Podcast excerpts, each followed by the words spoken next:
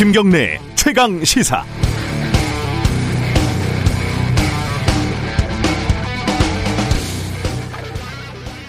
지난주 금요일에 중대재해기업 처벌법이 국회를 통과했습니다. 아이러니한 것은 법 제정을 강하게 주장하던 정의당 의원들이 모두 기권표를 던졌고 게다가 이 기권표를 던진 법의 이름은 중대재해기업 처벌법이 아니라 중대재해처벌법이었다는 사실입니다. 뭐 뭐는 제외되고 뭐는 유예된 복잡한 이야기는 기업이라는 단어가 어느 순간 사라진 법 이름이 함축적으로 말을 해주는 것 같습니다. 영국에서 2007년에 제정된 산업재해 관련 법의 이름은 이렇습니다. Corporate Manslaughter and Corporate Homicide Act. 아, 영어가 좀 어렵네요.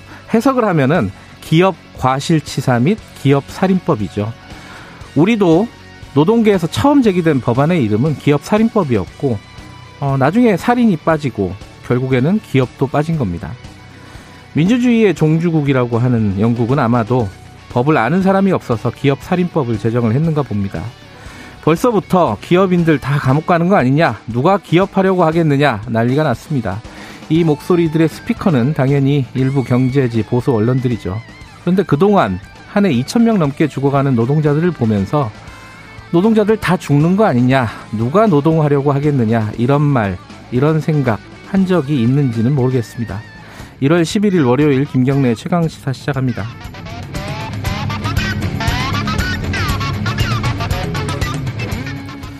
김경래 최강 시사는 유튜브 라이브 열려 있습니다. 실시간 방송 보실 수 있고요. 어, 문자 참여 기다립니다. 오늘부터는 문자 참여해 주시는 분들 중에 어, 추첨을 해서 커피 쿠폰 보내드리니까 많이들 보내주시기 바라겠습니다. 어, 샵 9730으로 보내주시고요. 짧은 건 50원, 긴 건 100원입니다. 스마트폰 콩 이용하시면 무료로 참여하실 수 있습니다. 어, 오늘 1부에서는요. 위안부 피해자들이 일본 정부를 상대로 한 소송 승소를 했는데 이게 좀 한일 관계에 어떤 영향을 미칠지 이게 좀 궁금한 대목입니다. 전문가와 함께 짚어보고요. 2부에서는 정치 사이다 준비되어 있습니다.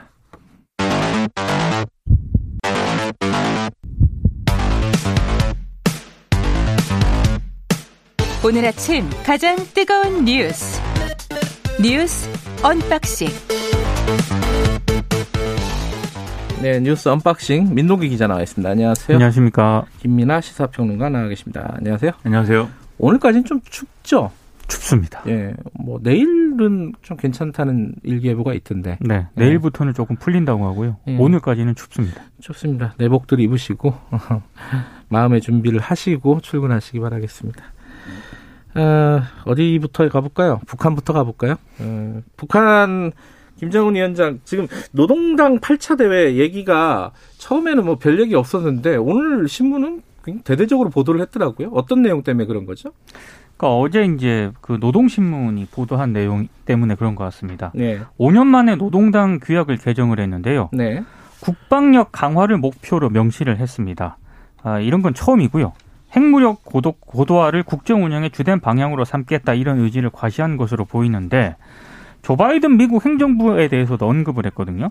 적대시 정책 철회를 요구를 했고요. 그리고 바이든 미국 대통령 당선자를 겨냥을 해서 미국에서 누가 집권을 하든 미국이라는 실체와 대조선 정책의 본심은 절대로 변하지 않는다라고 언급을 했습니다. 네. 그러면서 중국, 러시아 등과의 관계 강화도 시사를 했는데요.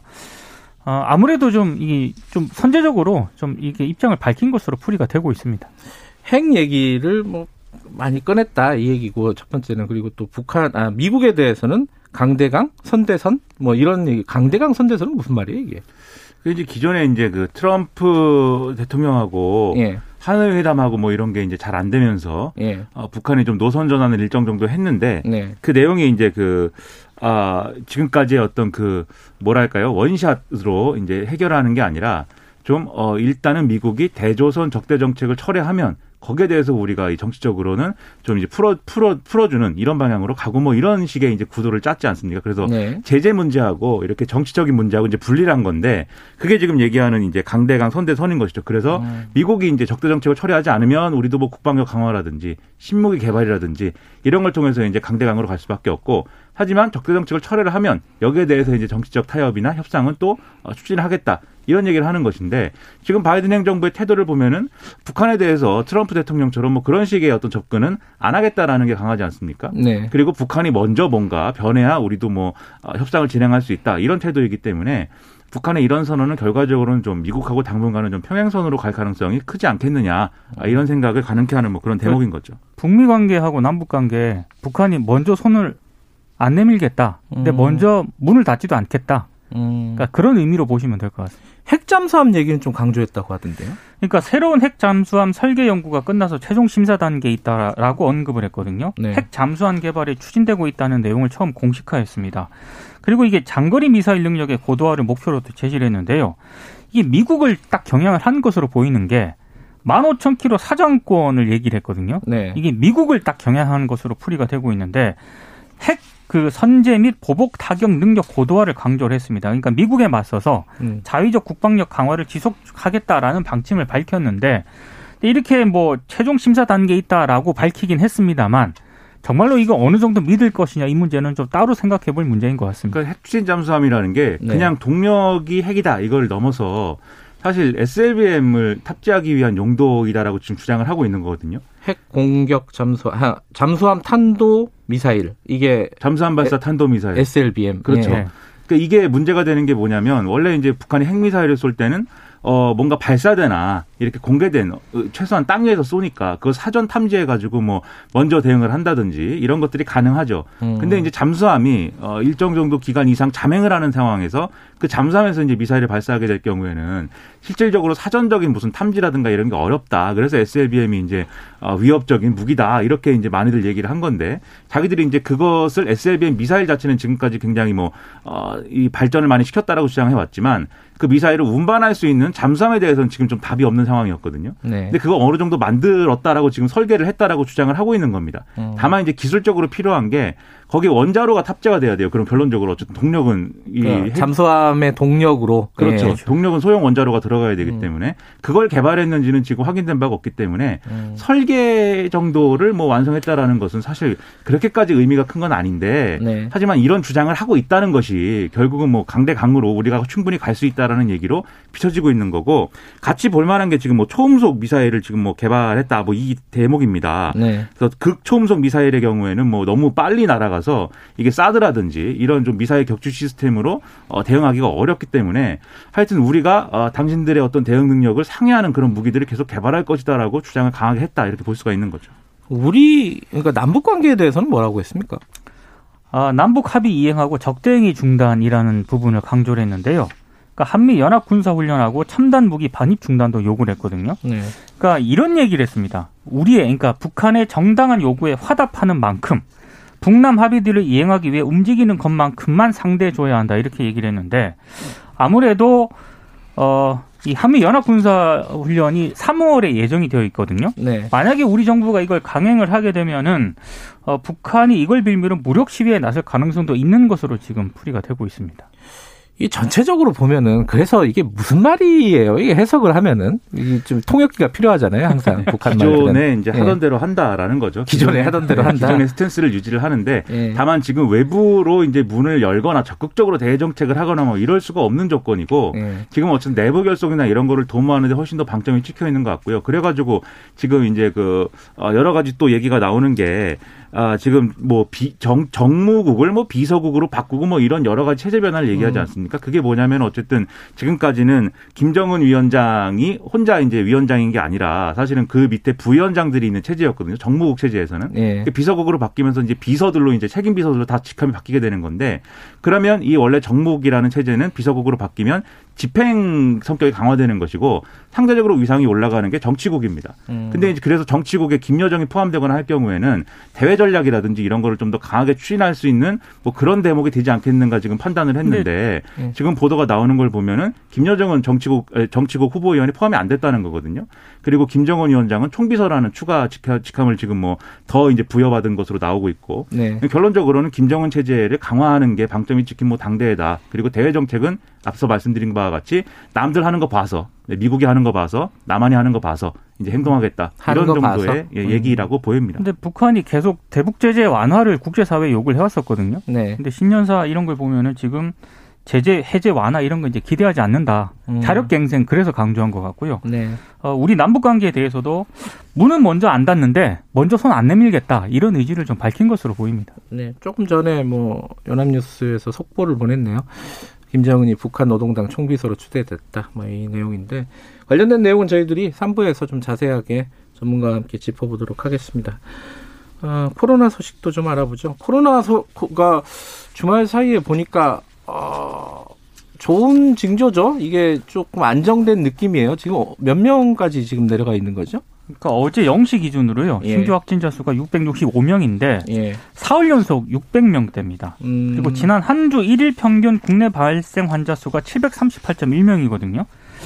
어, 굉장히 좀 예전에 비해서는 전주에 비해서 상당히 줄어든 많이 줄었습니다. 예. 특히 감염 재생산 지수 평균이요 0.88로 나왔거든요. 네. 이게 지난해 10월 첫 주에 1.01회로 떨어진 이래로는 처음입니다. 음. 그러니까 일단 지표상으로는 괜찮아진 그런 측면이 있습니다. 오늘도 오늘 0시 기준으로는 아직 나오진 않았지만은 네. 그 비슷한 수준에서 그렇습니다. 조금 떨어질 가능성이 있다 이렇게 지금 예측들을 하고 있는 거죠.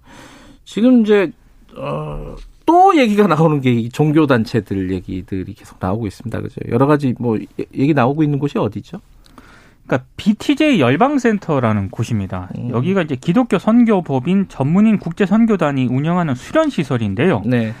문제가 뭐냐면 지난해 11월 말부터 이곳을 방문한 사람들 가운데 30.7%만 검사를 받았다라고 해요. 네. 그러니까 연락을 피하거나 진단 검사를 거부하는 사람들이 그만큼 많다는 얘기인데 그래서 제2의 신천지 사태가 나는 것 아니냐 이렇게 우려하는 음. 목소리가 나오고 있고요. 네. 경찰이 이 BTJ 열방센터를 압수수색을 해서 종교 집회 자료를 확보를 했고요. 네. 상주시 같은 경우에는 지금 폐쇄 행정 명령을 내린 그런 상황이거든요. 네. 어, 심상치가 않습니다. 이쪽 분위기가. 그러니까 이분들이 종교계 내에서는 논란이 좀 있는 분들이죠. 아, 그래요? 예. 음. 그렇습니다. 일단 이제 BTJ 열방센터의 BTJ라는 게 이제 뭐 예루살렘으로 돌아가자면 그런 뜻입니다. 네. Back to Jerusalem. 네. 아 그런 거예요? 음. 단순한 네, 단어인데 네. 뭐 아무튼 그런 것이고 열방센터 그러니까 열방 만방에 뭔가 이제 전도를 한다 뭐 이런 뜻인 건데 즉 예루살렘을 향해서 전도를 해야 되기 때문에 중간에 있는 중동이라든지 중국이라든지 이런 데 전도를 해야 되고 음. 그러려면 이제 굉장히 뭐 어, 훈련된 이런 이 전도를 할 수 있는 선교를 할 수 있는 인력이 필요한 거죠. 그래서 그걸 훈련시키는 데가 열방센터거든요. 네. 이런 논리인데 근데 이분들이 문제가 있는 게 어, 지금 코로나19에 대해서 음모론이나 이런 것들을 어, 여러모로 이제 내부 강연이나 이런 이런 곳에서 이제 얘기를 한 것으로 보도가 많이 됐습니다. 예를 들면 아, 코로나19는 빌 게이츠가 만들어낸 뭐 어떤 바이러스라든지 아, 그 음모론들 네, 네. 그걸 백신을 통해서 또 돈을 벌려고 지금 하고 있다든지 뭐 이런 거 있잖아요. 음, 그래서 네. 그런 얘기를 막 한 걸로 지금 보도가 돼 있기 때문에 그렇기 때문에 지금 여기 교인들이 이건 이 역학조사라든지 이런 것을 협조를 안 하고 있는 거거든요. 예. 그런 측면이 보이기 때문에 지금 그 이게 말씀하신 대로 제2의 신천지 이런 게 되, 그런 것으로 평가될 가능성이 큰 상황이어서 네. 지금 이분들에 대해서는 그런 생각을 하지 말고 빨리 지금 방역 당국의 요구나 이런 것에 적극적으로 적극적으로 협조해달라고 부탁을 해야 되는 그런 상황입니다. 지금 재난지원금 3차 지급이 시작이 됐잖아요. 네. 4차 지원금 얘기가 좀 정리가 됐습니까? 정치권에서 계속 나오고 있죠. 어디까지 나왔죠, 지금? 그러니까 이낙연 대표가 어제 페이스북에 글을 하나 썼거든요. 네. 그러니까 이제 오늘부터 이제 3차 지원금이 지급이 되지 않습니까? 네. 근데 신속하고 유연 하게 추가 지원 방안을 준비하겠다. 이게 왜냐하면 충분하지 못할 것이기 때문에 이런 하겠, 글을 쓰면서 하겠다는 뜻이네요. 읽어보면은. 그렇죠. 네. 이제 4차 재난지원금을 좀 지급을 하겠다 이 말을 염두에 둔 것으로 보이는데 네. 근데 정부 입장은 아직은 시기상조다라고 얘기를 하고 있습니다. 홍남기 경제부총리가 어제 KBS에 나왔거든요. 네. 그러니까 4차 논의는 시기적으로 이르다. 아, 정부 지원이 화수분이 아니기 때문에 피해 계층을 선별해서 집중적으로 지원하는 게 바람직하다 이렇게 얘기를 했는데요. 네. 그러면서도 전제를 하나 달았습니다. 재정 당국의 의견을 이야기하는 것이지만 그대로 돼야 하는 것은 아니다 이렇게 여지를 남겼는데 조선일보는 오늘 재밌는 제목을 달았더라고요. 결국은 홍두삼이가 되지 않겠느냐. 이렇게 제목을 그러니까 홍남기 부총리 생각대로 안 갈 거다 이런, 그러니까 이런 항상 뜻이네요. 이렇게 제동을 걸었는데 음. 결국에는 그대로 되지 않았다. 좀 우회적으로 비판을 하는 것으로 보입니다.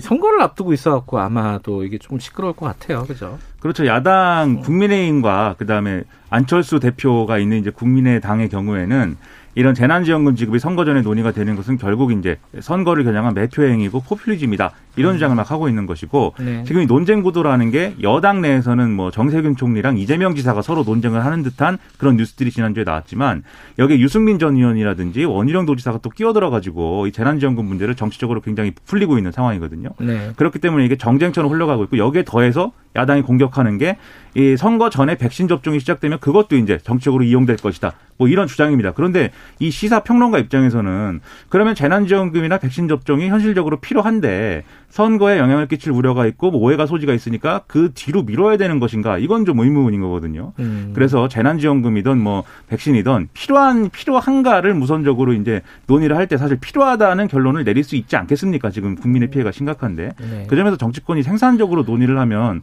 뭐 시사평론가 입장에서는 네, 뭐 평론하기가 좋은데 그렇지 않아서 좀 유감이네요. 야당도 아예 하지 말자는 뜻은 아니에요, 그죠? 잘 그렇죠? 보면은 네. 이게 선거용으로 이용하지 말라는 건데 참. 어려운 얘기죠. 선거 앞두고 있으니까. 정치권 얘기 나온 김에 하나만 좀 얘기해 볼까요? 그 오세훈 전 서울시장하고 안철수 국민의당 대표하고 만났다고요?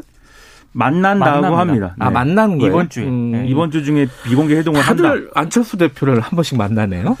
그렇죠. 안철수 대표가 여러 사람을 만나고 있는데 지금 네. 또 보도가 나온 게 김동길 연세대 명예교수를 만나서 새해 인사를 했다. 이 음. 보도입니다. 근데 김동길 명예교수가 과거에는 나름대로 이제 유명인이고 이게 뭡니까라는 유행을 아, 탄생시킨 기억나네요. 네. 이게 뭡니까? 그리고 이제 아. 특유의 코스형과 나비 넥타이로 예. 이제 좀 그런 유명한 분이었는데 최근에는 이제 좀 뭐랄까요 극우적인 행보 이런 것으로 많이 이제 좀 비판을 받고 있는 그런 음. 분인데 네. 굳이 만나서 사진 찍고 새해 인사를 나눴고 뭐 이런 얘기를 이제 자기가 홍보를 했단 말이죠 안철수 대표가 예. 그러다 보니까 조선일보는 이렇게 썼습니다. 지금 안철수 대표가 중도층에서 높은 관심을 얻고 있기 때문에 확장성을 위해서 자신과 충돌했던 우파 인사들을 집중적으로 만나고 있다. 이렇게 음. 보도를 했는데 뒤집어 얘기하면 이제 안철수 대표가 앞으로 이제 어디서 표를 얻을 것이고 어느 방향으로 간다라는 게 좀 드러난 행보인데 도움이 될까? 저는 잘 모르겠습니다.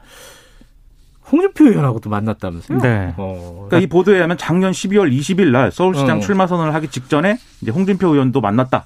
이렇게 얘기가 나온다라는 거니까 네. 상당히 뭐 어느 그 정치적으로 어느 부분에 있는 사람들을 만나는지가 예, 파악이 된다는 거죠. 좌우 보폭을 넓히고 있는 것 같습니다. 예. 좌는 아닌 것 같습니다. 우측 쪽으로 많이 이제 넓히는 것 같아요. 이게 선거 국면이 보면 지금도 제가 볼 때는 아직 초기예요. 그죠? 네. 아직 시작 안 했다고 초기. 봐야죠. 네. 어떻게 될지 잘 모르는 거고 지켜보도록 하죠. 오늘 여기까지 듣죠. 고맙습니다. 고맙습니다. 고맙습니다. 뉴스 언박싱 민동기 기자 그리고 김민아 시사평론가였습니다. 김경래 최강 시사 듣고 계시고요. 지금 시각은 7시 38분 향해 가고 있습니다. 최강 시사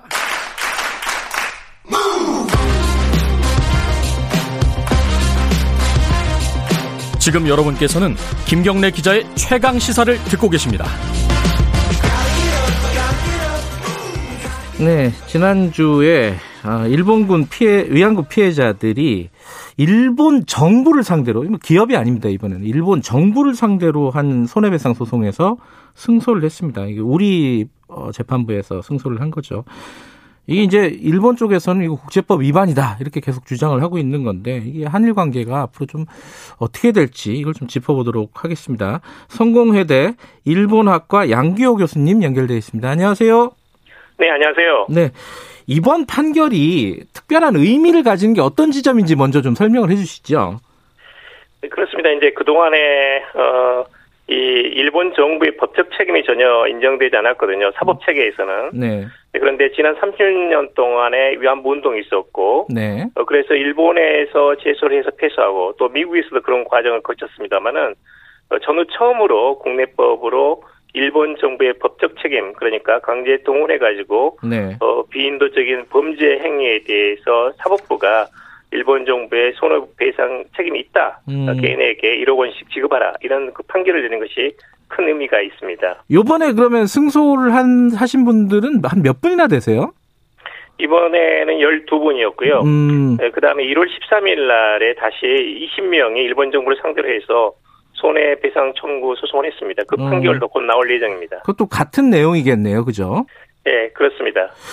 근데 이게 일본에서는 계속 그 얘기를 하잖아요. 이게 법적으로 볼 때는 주권 면제 이론이라 그래가지고 국가를 대상으로 이렇게 소송을 하는 건 안 된다. 계속 이렇게 주장하는데 이건 무슨 뜻인지 좀 청취자분들 위해서 설명을 좀 해주시죠. 네, 그렇습니다. 이거, 이것은 이제 국가 면제 또는 주권 면제라고 하는데요. 예. 어, 일방의 국가가 다른 나라에서 피고가 될 수 없다라는 것입니다. 음. 네, 그러니까 이제 민간이라든지 개인의 경우에는 피고가 될 수 있지만 네. 국가라는 주권 국가는 다른 나라의 사법 체계 내에서 네. 피고가 될 수 없다. 그래서 음. 국가 범죄에 대해서는 국가 간의 조약이라든지 또는 협약으로 논의를 하고 네. 이 국가는 이런 그 어, 말하자면 지금의 일본의 국가 범죄가 한국 내에 재판소에서 일본 정부가 피고가 될 수 없다라는 것이 이제 주권 면제 논리이고 어, 사실은 이제 그동안의 광범위하게 국제법에서는 이것이 받아들여져 왔습니다만은 네. 이번에 우리 그 저 서울중앙지법의 민사 소송의 판결에서는 이것이 수용되지 않았습니다. 음. 그러니까 지금 이제 쉽게 말하면 지금까지는 일본 기업이나 이러는 걸 상대로 해가지고 승소를 하긴 했었지만은 일본이라는 국가를 우리 재판부가 어, 이렇게 판단을 내리는 것은 일본으로서는 이거는 국제법 위반이다 계속 그렇게 주장을 하는 거잖아요. 어, 맞습니다. 그럼, 그럼 우리 재판부가 요번에 그러면은 그런 국제적인 관례라고 할까 이런 것들을 깨고 이런 판결을 내리는 어떤 근거라든가 논리라든가 이런 거는 어떤 게 있는 거죠? 네, 그렇습니다. 이제 이 원래 이 한반도 내에서 네. 우리 자국민에 대해서 조직적이고 비인도적으로 광범위하게 자행된 범죄이므로 네. 한국 내에서 어, 재판권을 가지고 있다는 것입니다. 음흠. 따라서 이것은 어, 이건 주권 면제에 해당하지 않는다는 것이고요. 네. 사실은 이제 이 주권 면제 원칙이라는 것이 그동안에 광범위하게 수용은 되었었지만 네. 2000년대 이후에는 이건, 이건 이제 사례별로 네. 어, 그 원칙이 적용되지 않는 경우도 늘어났습니다. 음. 그러니까 이제 2005년에 유엔 총회 결의라든지 네. 또는 비엔나 조약의 53조 같은 걸 보게 되면 네. 기본적으로 이 개인의 피해가 국가 간의 합의에 의해서 어, 권익이 침해될 수 없다. 음. 말하자면 자국 내에서는 개인의 청구권이 인정된다는 사례는 많이 늘어났습니다. 네. 어, 따라서 우리 사법부가 이 말하자면 그 전혀 없는 판결을 한 게 아니고요. 네. 어, 최근에 한 20여 년 동안 국제사회에서 음. 진행되고 있는 그런 흐름에 맞춘 그 음. 국제인법급 그 규정에 충실한 그런 판결이었다고 음. 볼 수가 있습니다. 이 판결 내용으로 보면 이제 1억 원을 그 피해자들에게 지급을 하라는 거잖아요. 1억 원씩. 그렇습니다. 그러면은 지금 일본 정부가 안 주면 어떻게 되는 거예요? 어, 그 다음에 우리는 어떻게 해야 되는 겁니까? 이거는? 어, 이제 여기는 이제 그 압류 집행을 할 수밖에 없는데요. 예. 어, 이제 앞으로 아마 수년 정도 걸릴 가능성이 있습니다. 음. 어, 여기에 대해서 이제 피해자들이 압류 신청을 하고, 네. 어, 재판소에서 압류 명령을 내리고, 네. 그리고 이제 매각 명령과 이후에 이제 현금화 과정을 거치게 되는데요. 네. 사실 이것은 쉽지가 않습니다. 어, 음. 그러니까 같은 비엔나 조약에서 22조에서는 네. 어, 외국의 이런 그 정부의 재산 또는 비품에 대해서는 강제 집행을 할 수 없다라는 규정이 있거든요. 네. 이것 자체가 엄연한 이제 국제법의 하나이기 때문에 네. 판결은 가능하지만 과연 음. 끝까지 가가지고 일본 정부의 국내 재산을 어, 압류하고 또 그것을 처분해가지고 피해자들에게 각각 1억 원씩 지급할 수 있는가에 음. 대해서는 상당히 지금 의문이 나오고 있습니다. 아, 앞으로 진행 절차는 조금 봐야겠네요. 그죠? 그렇습니다. 근데 이게 일본이 뭐 항소를 하거나 이런 경우도 있나요? 이게 어떻게 되는 거예요, 앞으로는? 어, 일본 정부가 항소하지 않기로 이미 음. 발표를 했습니다. 네. 어, 그러니까 이제. 그건 어떤 그 의미를 그, 가질까요? 항소를 하지 않기로 했다는 거는? 예, 일본 정부는 아까 제가 말씀드렸습니다만 주권 면제 원칙을 강조를 하고 있거든요. 음. 그러니까 이번에 민사소송 자체는 말하자면 성립되지 않는다. 그것은 음. 일본 정부는 결코 수용하지 않기 때문에 항소를 하게 되면 이걸 인정하는 경우가 되지 않습니까? 아, 재판이 성립되지 네. 않는다 이런 뜻이군요. 그렇죠. 예. 그러니까 주권 뭔지 원칙에 따라서 그 자체를 인정하지 않는다는 그런 의사 표시를 음. 했습니다. 그러면 일본은 지금 우리 뭐 예컨대 저 일본에 있는 한국 대사를 초치하기도 하고 강하게 항의하고 있지 않습니까? 그 일본하고 한일 관계가 지금보다 더 경색되는 국면으로 진행될 가능성이 높다 이렇게 봐야 되나요? 어떻게 예측하십니까? 네, 그렇게 보셔야 될 것 같습니다. 그러니까 음. 지금 사실은 2018년 10월에 이제 네. 같은 그, 그 판결이었죠. 강제징용 피해자들에게 네. 각각 1억 원씩 지급하라는 이런 판결을 내렸고, 네. 그다음에 이번에 이제 그런 그 위안부 피해자들에게 판결이 나왔는데요. 네. 사실 일본은 이제 1965년에 한일 간의 청구권 협정으로 예. 최종적으로 완전하게 다 끝났다라는 입장입니다. 네, 그런 점에서는 우리 정부도 아직은 이 한일 청구권 협정을 기본 협정으로 삼고 있거든요. 예. 네, 그런 점에서 이 청구권 협정 자체가 국내 사법 체계에서는 이제 붕괴된 거나 마찬가지이기 때문에 음. 이런 모순을 어떻게 극복할 것인가가 우리 정부의 상당히 이제, 이제 과제로 안고 있고요. 우선 당장은 어, 올해 이제 도쿄올림픽을 계기로 해가지고 음. 북일 관계 또는 한일 관계, 남북 관계 개선을 그동안 추진을 해왔고 네. 여러 가지 다양한 강제징용 해법을 제안을 했었는데 네. 이런 것들이 상당히 지금 분위기가 그렇게 양호하지 않다. 음. 어, 또다시 이제 개인 청구권에 따른 일본 정부의 손해배상 판결까지 나왔기 때문에 네. 그런 점에서는 양국 관계가 냉각될 가능성이 매우 높다 이렇게 음. 봐야 될 것 같습니다. 이게 지금 국제 사법재판소 어, 유엔 최고법정 이쪽으로 갈 가능성도 있나요? 어떻게 보십니까? 1월 13일 날 판결은 아마도 예. 1월 8일 나올 판결하고 똑같을 가능성이 있습니다. 예. 1월 8일은 1억이었지만 예. 1월 13일은 지금 2억 원을 신청을 해놨거든요. 음. 그런 판결이 나오게 되면 일본은 거의 100% 국제사법재판소에 제소할 가능성이 높습니다. 음흠. 네, 그런데 이것은 그 우리가 강제 감할권이라고 해서 네. 우리가 응하지 않으면 그이 재판이 성립되지 않습니다. 그래서 네. 어 일본은 제소를 하겠지만 우리가 응하지 않고 어, 그래서 결국은 이제 국제사법재판소에서 재판은 일어나지 않을 거다 이렇게 보시면 됩니다. 음, 그러니까 일본에서는 가겠다는 뜻을 밝히겠지만은 어, 우리가 네. 응하지 않으면 갈 수 없는 구조기 때문에 어, 그쪽까지 그렇습니다. 가지는 않을 것 같다. 근데 지금 네. 말씀하셨듯이 재판에서는 우리 위안부 피해자들의 손을 들어줬지만은 지금 일본 정부를 어, 그 뭐 압류라든가 이런 현실적인 절차들은 어려운 상황이고, 어, 일본과 한일 관계는 되게 경색된 국면이 계속될 가능성이 높고, 이 한일 관계가 풀리기가 참 어렵다 이런 생각도 들어요. 이거 어떤, 어떻게 해야 될지 좀 골치 아플 것 같아요, 이 부분은. 네, 그렇습니다. 이제 사실상 아까 말씀드린 것 같이 네. 정권 협정이 완전히 한일 양국 관계에서는 기본인데, 네. 이 자체가 지금 국내 사업 체계로 완전히 뭐 무너졌기 때문에 네.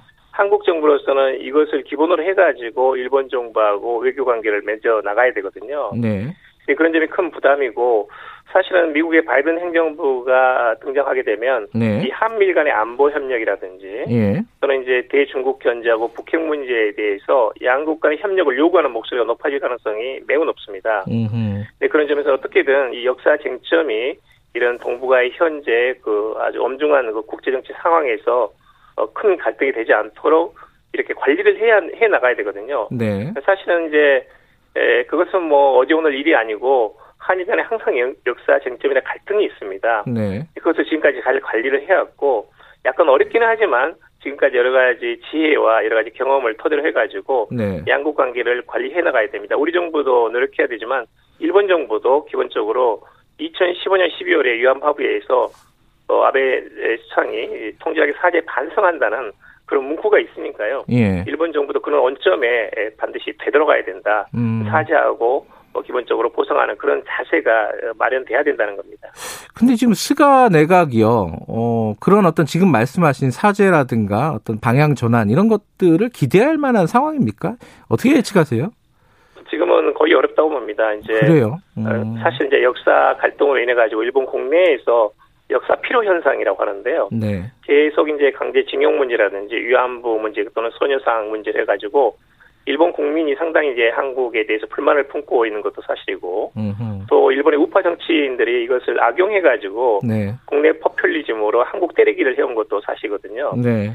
네 그런 점에서는 이 상황 그이 정계 자체를 바꾸기는 매우 어렵습니다. 음. 네, 그럼에도 불구하고 일본도 어, 도쿄 올림픽 예, 앞두고 있고 네. 또 국제사법재판소로 가져가지고 이 문제를 키우게 되면 결국은 일본이 손해입니다. 이 위안부 문제라는 것은 결국은 일본이 손해보는 구조로 돼 있거든요.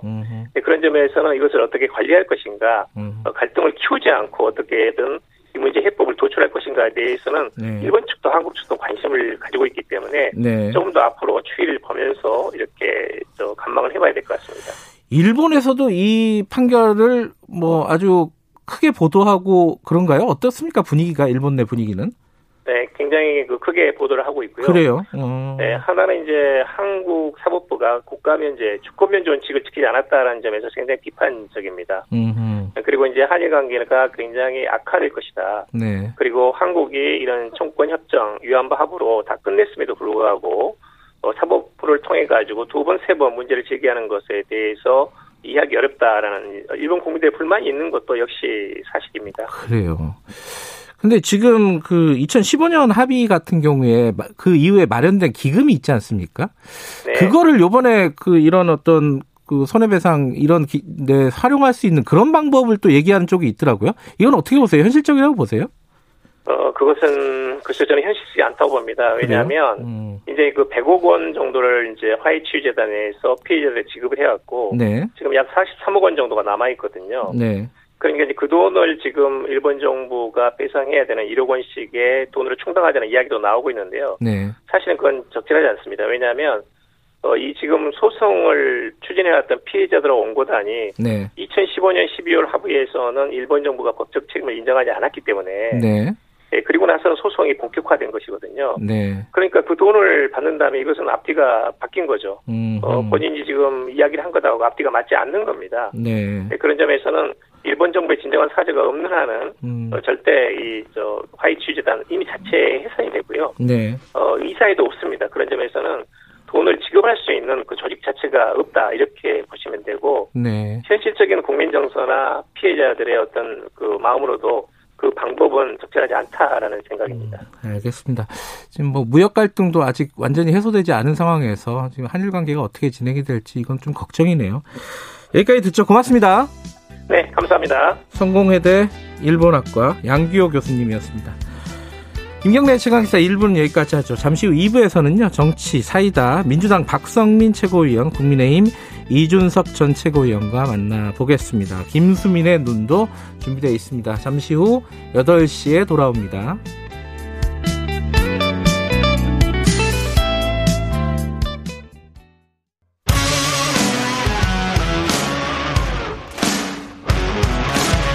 뉴스타파 기자 김경래 최강 시사.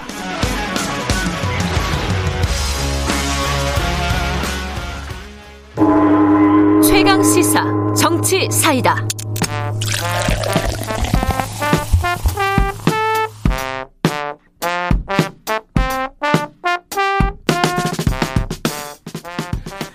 여의도 정치의 젊은 피 박성민 이준석 이준석 박성민과 함께하는 정치 사이다입니다. 더불어민주당 박성민 최고위원 나와 계십니다. 안녕하세요. 네, 안녕하세요. 국민의힘 이준석 전 최고위원 안녕하세요. 네, 안녕하세요.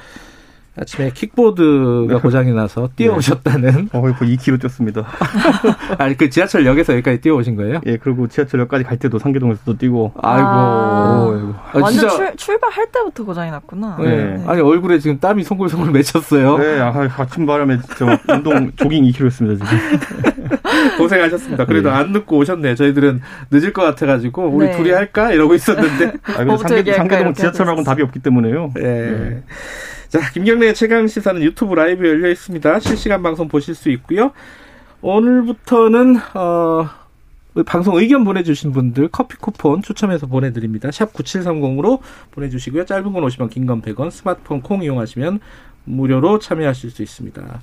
오늘 뭐부터 얘기할까요? 어, 돈 얘기부터 좀 할까요? 3차 재난, 재난지원금 지금 이제 시작이 됐고. 지급이, 오늘부터. 예, 네. 지급이 시작이 됐고. 이게 뭐 빨리 될 거예요, 아마. 뭐 이제 항상 보면 짜투리가 좀 남는 게 있긴 하지만은 어, 그래도 속도는 낼 거예요. 왜냐면 필요하신 분들이 많으니까. 근데 중요한 건 지금 4차 지난지원금 얘기를 계속 꺼낸단 말이죠. 특히 이게 여당에서 많이 나오는 거 맞죠? 어, 지금 그렇죠? 어디까지 음. 얘기가 됐습니까?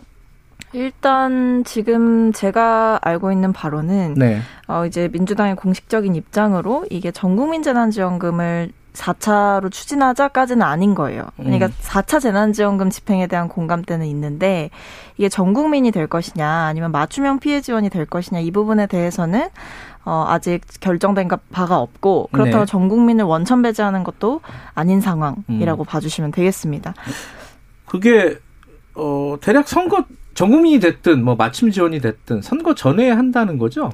그렇죠. 아무래도 이 재난지원금이라는 특성상 뭐 음. 이게 시간을 오래 끌어서 집행할 부분은 아닌 것 같고 네. 이제 하게 되면 추경 편성이 불가피하게 될 텐데 그 추경 편성을 이제 임시국회 때 하고 그 다음에 이제 집행을 하게 되면 시기가 말씀하신 대로 뭐 선거 직전 혹은 전이 좀 되지 않을까 합니다. 이 야당 입장에서는 좀 난감하잖아요. 이게 왜냐면은 안 그렇다고 주지 말자고 할 수는 없는 노릇이고 선거용이라고 얘기를 해봤자 어차피 줄 건 주는 거고 어떻게 지금 입장을 어떻게 정리하고 계세요? 저는 처음에 이제 총선 때 이제 1차 재난지원금 때문에 상당히 네. 단추가 잘못 끼어진 측면이 있다 저는 이렇게 보고요. 음. 사실 저는 이미 이제 두 가지입니다. 결국 주는 애 많으냐의 문제는 넘어서 가지고 네. 어떻게 주느냐의 문제로 넘어간다 저는 이렇게 보고요. 예. 최근에 보면 뭐 헬스장도 그렇지만은 여러 자영업자들이 이제 사실 아우성이 지금 나오고 있거든요. 네. 그런 상황 속에서 재난지원금을 이제 보편적 방식으로 지급하자는 이재명 지사 등의 주장에 대해 가지고 네. 사실 정세균 총리 같은 분들도 사실 좀 약간 반감을 가지고 있는 그런 모양새인데 네. 전 전체적으로 이제는 그 어떻게 하면은 가장 효율적인 지원할 수 있는지 여기에 대한 논의가 모아져야 되지 않을까 이런 생각을 하고 만약에 이제 모든 이제 보편적 지급이라는 또 방법을 취한다고 한다면은 네. 그건 또 선거와 연관이 있을 수밖에 없다라는 판단을 할 수밖에 없습니다. 그렇기 때문에 그 부분은 좀 조심스러울 것 같습니다. 아, 그래서 이제 야당은 어떻게 하자는 건지 이게 좀 입장이 좀 애매해 저희 같은 경우는 기본적으로 네. 자영업자들의 대한 선별적 지원이 우선이다라고 보고 있는 거고요. 선별적 지원이 우선이다. 가장 어려운 음. 분들에게 혜택이 갈 수 있게 하는 것이 재난지원금입니다. 네. 재난이 닥친 분, 예를 들어 홍수가 나면은 홍수로 집이 떠내려가신 분들에게 지원을 하는 게 재난지원이거든요. 네. 예를 들어 그런데 지금 코로나 때문에 소득이 줄어든 분도 있지만은 전혀 줄지 않은 분도 있습니다. 음. 예를 들어 공무원이라든지 일부 화이트 칼라 같은 경우에는 소득이 줄지 않은 경우도 있어요. 이분들에게 가는 것이 재난지원금이겠습니까? 아니죠. 그러니까 저는 그런 부분에 있어가지고 1차 재난지원금 때는 그래도 이제 처음 시행해 보는 거니까 뭐 어떻게 경기를 활성화시키기 위해 가지고 이렇게 다 준다 또는 그래 가지고 선순환 구조를 만든다 뭐 이런 논리가 먹혔을지 모르지만은 실제로 해보니까 그게 선순환이 안 되잖아요. 음. 그렇기 때문에 저는 이제 그런 논리로 다시 한번 이제 전 국민 지급을 이제 과도하게 하는 거는 재정 상황이 허락하지 않는다. 이거는 제 의견이 아니라 홍남기 부총리 의견입니다. 음. 그렇기 때문에 사실 이게 야당에서는 어려운 메시지입니다. 그렇죠. 왜냐하면은 음. 이게 여론조사로 절대 하면 안 되는 것들이 있거든요. 예를 들어 세금을 깎아줄까요, 늘릴까요로 여론조사하면 전부 다 깎아요 그럽니다. 돈 받을래요, 말래요 그럼 다 받는다 그럽니다. 네. 그러니까 이런 건 여론조사에 의존할 것이 아니라 결국에는 장기적으로 국가의 어쨌든 재정 상황이나 이런 걸 보고 합리적인 판단을 해야 될 겁니다. 음. 지금 그 전 국민한테 준다는 거 아까 이제 효과가 별로라고 네. 말씀하셨는데 그건 약간 의견이 다른 것 같아요. 여당에서 보면은 그, 그 정도면 충분한 효과가 있다라고 주장하는 쪽이 있고 아니라는 쪽도 있고. 제가 뭐 제 생각을 얘기한 게 아니라요. KDI입니다. KDI는 음. 어쨌든 국가의 권위 있는 경제 연구기관인데 KDI에서 사실 승수 효과나 이런 것이 굉장히 미진하다고 지난번에 연구 결과를 냈고. 음. 그에 반하는 사람이라고 하면 이재명 지사 정도거든요. 그렇죠. 그런데 뭐 음. 그다지 객관적인 데이터가 뒷받침되는 건 아닌 것 같습니다. 어떻게 생각하세요? 그 네. KDI 연구 보고서에서 그 소비 진작 30%가 정 30% 정도 이루어졌다라는 연구 네. 보고서를 네. 냈던 걸로 알고 있는데 이 전국민 재난지원금 주니까 사실은 많이 이제 이준석 최고 말씀처럼 뭐 비판하는 지점들은 사실 있었어요. 이게 네. 결국에는 소비 진작으로 이어지기보다 뭐 개인의 개인적인 뭐 주식 투자라든지 이런 쪽으로 이어지는 게 아니냐 이런 비판도 있었는데 어, 저는 그 연구 보고서에 나온 그 30%라는 숫자가 결코 작은 숫자는 아니라고 생각을 하고 네. 그리고 또 어, 이런 재난지원, 전국민 재난지원금이 지급되고 나서 사실은 실제로 어, 그냥 가시적인 눈으로, 가시적으로 봤을 때도 실질적인 뭐 소비 진작 의 행태나 아니면은 이런 활력성이 좀 띄는 모습이 사실은 있었거든요. 그리고 네. 시장을 돌아다녀 보거나 했을 때도 그 자영업자들이 느끼는 확실히 좀 다르다라는 그 체감, 피부로 와닿는 체감 같은 부분들이 있었기 때문에 이런 부분에서는 저는 뭐 그 효과성을 뭐 어떻게 그렇게 단정적으로 효과가 없다라고 얘기를 할수 음. 있을지는 잘 모르겠고 저는 단연코 뭐 효과나 소비 진작 효과나 뭐 활력성에 있어서는 효과가 있다라고 보는 것 같습니다. 예를 들어 이런 거예요. 재난지원금을 통해가 직접 지원이 아니라 아까 네. 말했던 선순환 모드로 가려면은요. 예를 들어 저한테 100만 원을 줍니다. 그럼 제가 가서 그걸 어디에 쓰느냐가 굉장히 중요하거든요. 근데 지금 우리 보면은 아까도 제가 열거했지만 가장 어렵다 하시는 분들이 헬스장이라든지 아니면 요식업에 계신 분들, 네. 카페 하시는 분들 이런 분들이거든요. 정작 거기 닫아놓은 다음에 쓰라고 하면 쓸 수도 없잖아요. 그러니까 그분들한테는 온기가 전혀 닿지 못합니다. 그렇기 때문에 가장 어려운 분들, 영업 정지하고 계신 분들한테 온기가 갈 수 없는 구조기 때문에 오히려 그분들은 직접 지원을 해야 된다 이런 거고요. 아까 박성민 최고위원이 이제 30% 정도의 경기 순환 효과가 있다라고 했는데요. 이거 논리를 민주당이 받아들이는 순간 이명박 대통령의 논리 받아들여야 됩니다. 그 뭐죠? 그게 이게 경제학 배우면요. 2학년 때쯤 배우는 게 레포 곡선이라는 게 있거든요. 음. 세금을 깎아주면은 깎아준 세금으로 부자들이 돈을 써가지고 경기가 선순환되고 그러면 세금도 더 거친다. 그러니까 음. 이게 뭐 만물방망이처럼 이렇게 어, 자유주의 경제학자들이 쓰는 이야기거든요. 그러니까 레포 곡선을 받아들이지 않으면서 지금 여기서 또 어, 이 재난지원금의 선순환을 받아들인다는 거는 모순입니다. 그럴 거면 평상시에 감세론을 주장했어야죠. 감세하면은 선순환 되잖아요. 그렇게 되면. 그 일단은 그 피해를 많이 입은 집합금지 업종이라던가 네. 말씀하신 특정 업종들에 대해서 저희가 사실 3차 재난지원금을 통해서 이제 지금 오늘부터 집행을 하잖아요. 네. 근데 이 외에도 사실 그래서 사실 저희가 계속해서 이 전국민 재난지원금 그러니까 4차로 지급 되는 거를 검토하고 있는 재난지원금이 전 국민이 될 것이냐 말 것이냐 부분에 대해서 고민하고 있는 게 사실 코로나 방역 상황과 연관돼서 고민을 하고 있는 겁니다. 말씀하신 네. 것처럼 이 전 국민 재난지원금이라는 그 어, 특성에 비춰 봤을 때는 이게 지금 만약에 코로나가 계속 진정되지 않고 있는 상황에서 돈만 만약에 지급이 된다 했을 때 그분들께 정말 실질적인 도움이 되기는 어려울 겁니다. 음. 그래서 사실 이런 부분에 대해서 고민을 하고 있는 것도 저희가 이제 그렇기 때문에 확실한 입장을 아직은 표명하고 있지 않는 것도 코로나 방역의 상황이라든지 이런 확진자 수의 감소 추세 이런 부분들을 종합적으로 지켜보고 판단을 해야 된다라는 부분인 거죠. 아니 근데 최근에 이제 기사를 보면서 많은 자영업자들이 좀 당황했던 게 일본 같은 경우에는 8시 이후에 영업을 하지 않는 요식업체에 대해 가지고 하루에 최대 60만 원까지 이제 지원을 한다고 이제 해요. 그러면 그 정도면 상소득의 예를 들어 한 절반 이상이 보전된다고 합니다. 손실 보는 것에. 근데 우리나라에서는 지금 예를 들어 헬스장 하시는 분들 이런 분들이 주장하는 바로는 재난지원금 한 2, 300만 원 받는다 하더라도 본인들이 지난 1년 동안 본 손해의 10분의 1도 안 된다라는 이제 이야기를 하거든요. 저는 네. 이런 상황 속에서는 지금까지는 이 자영업 하시는 분들이 방역에 대한 협조를 잘 해왔어요. 그리고 애국심에 이거 해가지고 한 겁니다. 자기 손실을 봐가면서.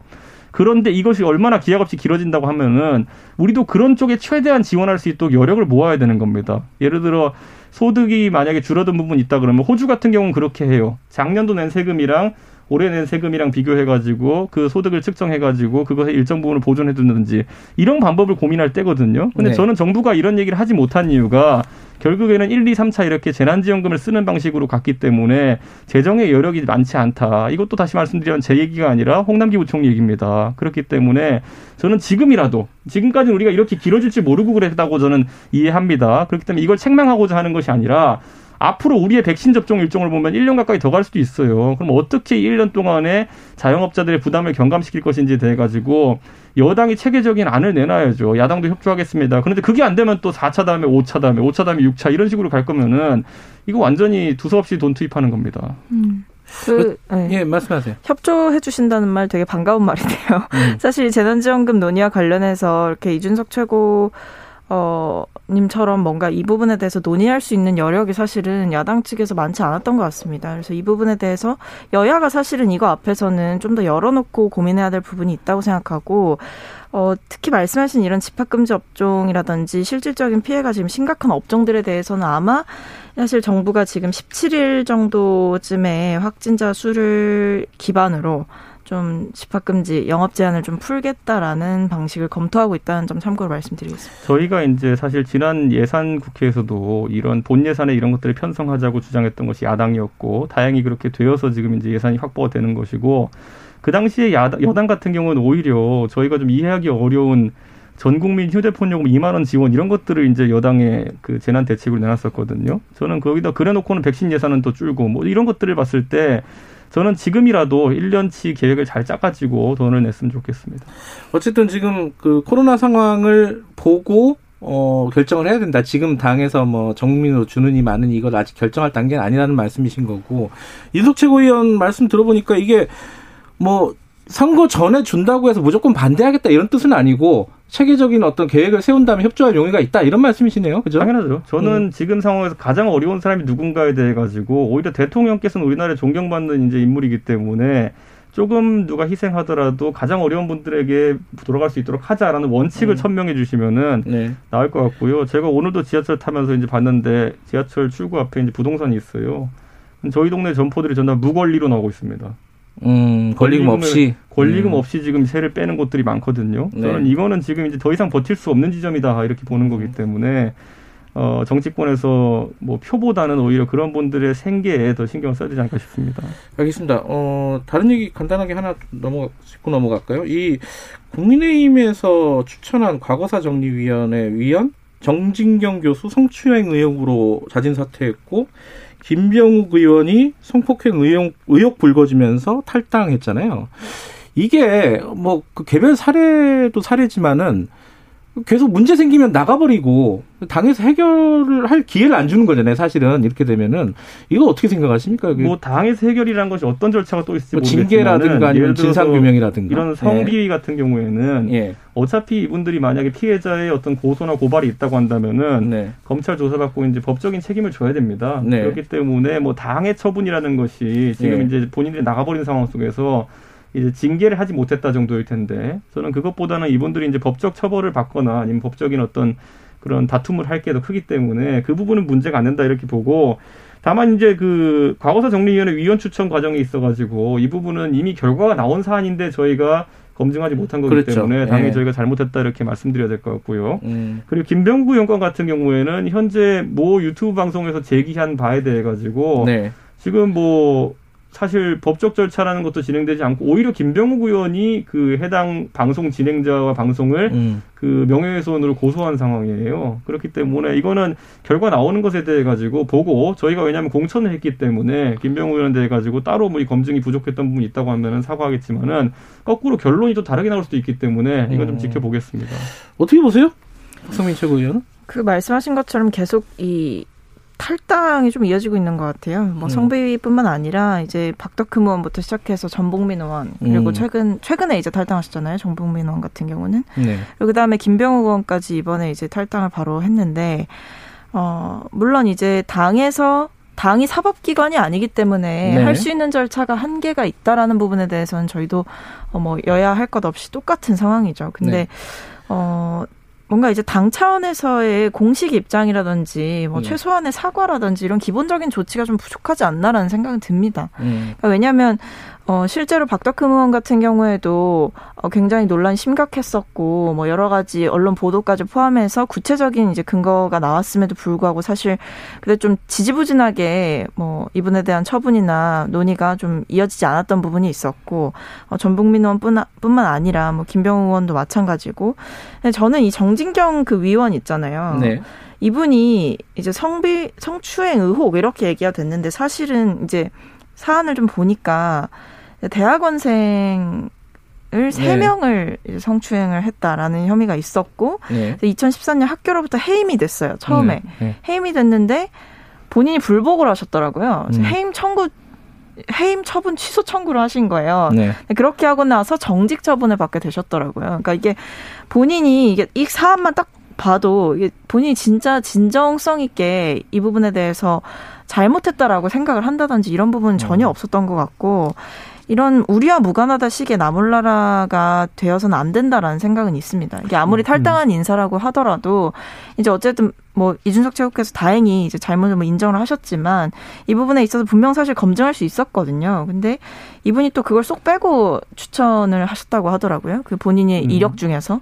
그러니까 이러다 보니까 뭐 국민의힘 측에서도 더 좀 각별하게 검증을 할 수 있었던 부분을 사실 이게 차관급 인사였기 음. 때문에 조금 더 지켜볼 부분이 있지 않았나라는 생각이 들고 한 가지 조금 마지막으로 아쉬운 거는 이 국민의힘 측에서 성폭력 대책 특별위원회를 만들었잖아요. 그리고 음. 굉장히 활발하게 메시지를 그동안 냈었고 네. 어, 그걸 설령 여당을 공격하는 메시지였다고 하더라도 네. 그분들이 이제 조용하신 거죠. 음. 이 부분에 대해서 이제 국민의힘 측이 그 진정성이 다 좀 어디로 갔나 이런 생각을 좀 하게 됩니다. 왜냐하면 이제 김병구 의원권 같은 경우에는 네. 현재 그 목격자라고 하는 분과 또는 그 당사자라고 하는 분은 지금 아무 말이 없어요. 음. 그분에게 전원을 받았다고 하는 분이 모, 모 유튜브 방송에 제보를 해가지고 네. 그래갖고 이어지는 것이기 때문에 저희도 사실관계를 파악해야 되는 부분이 있고 저는 이제 이렇게 생각합니다. 정당의 검증이라는 것에 대해 가지고 정당은 항상 책임을 져야 되는 것이거든요.